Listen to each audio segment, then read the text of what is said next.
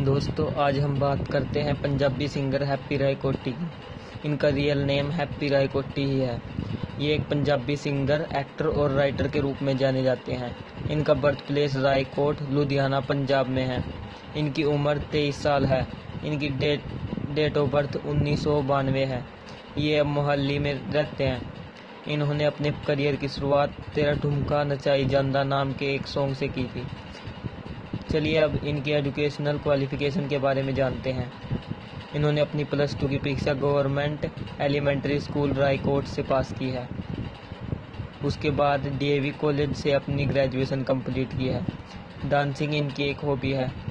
मटर पनीर भिंडी इनकी कुछ फेवरेट फ़ूड में से एक है। इनकी फेवरेट एक्ट्रेस नीरू भाजवा और श्रद्धा कपूर है। ब्लैक और रेड इनके दो फेवरेट कलर हैं। ये गुग्गी गुग्गू गिल के बहुत बड़े फ़ैन हैं।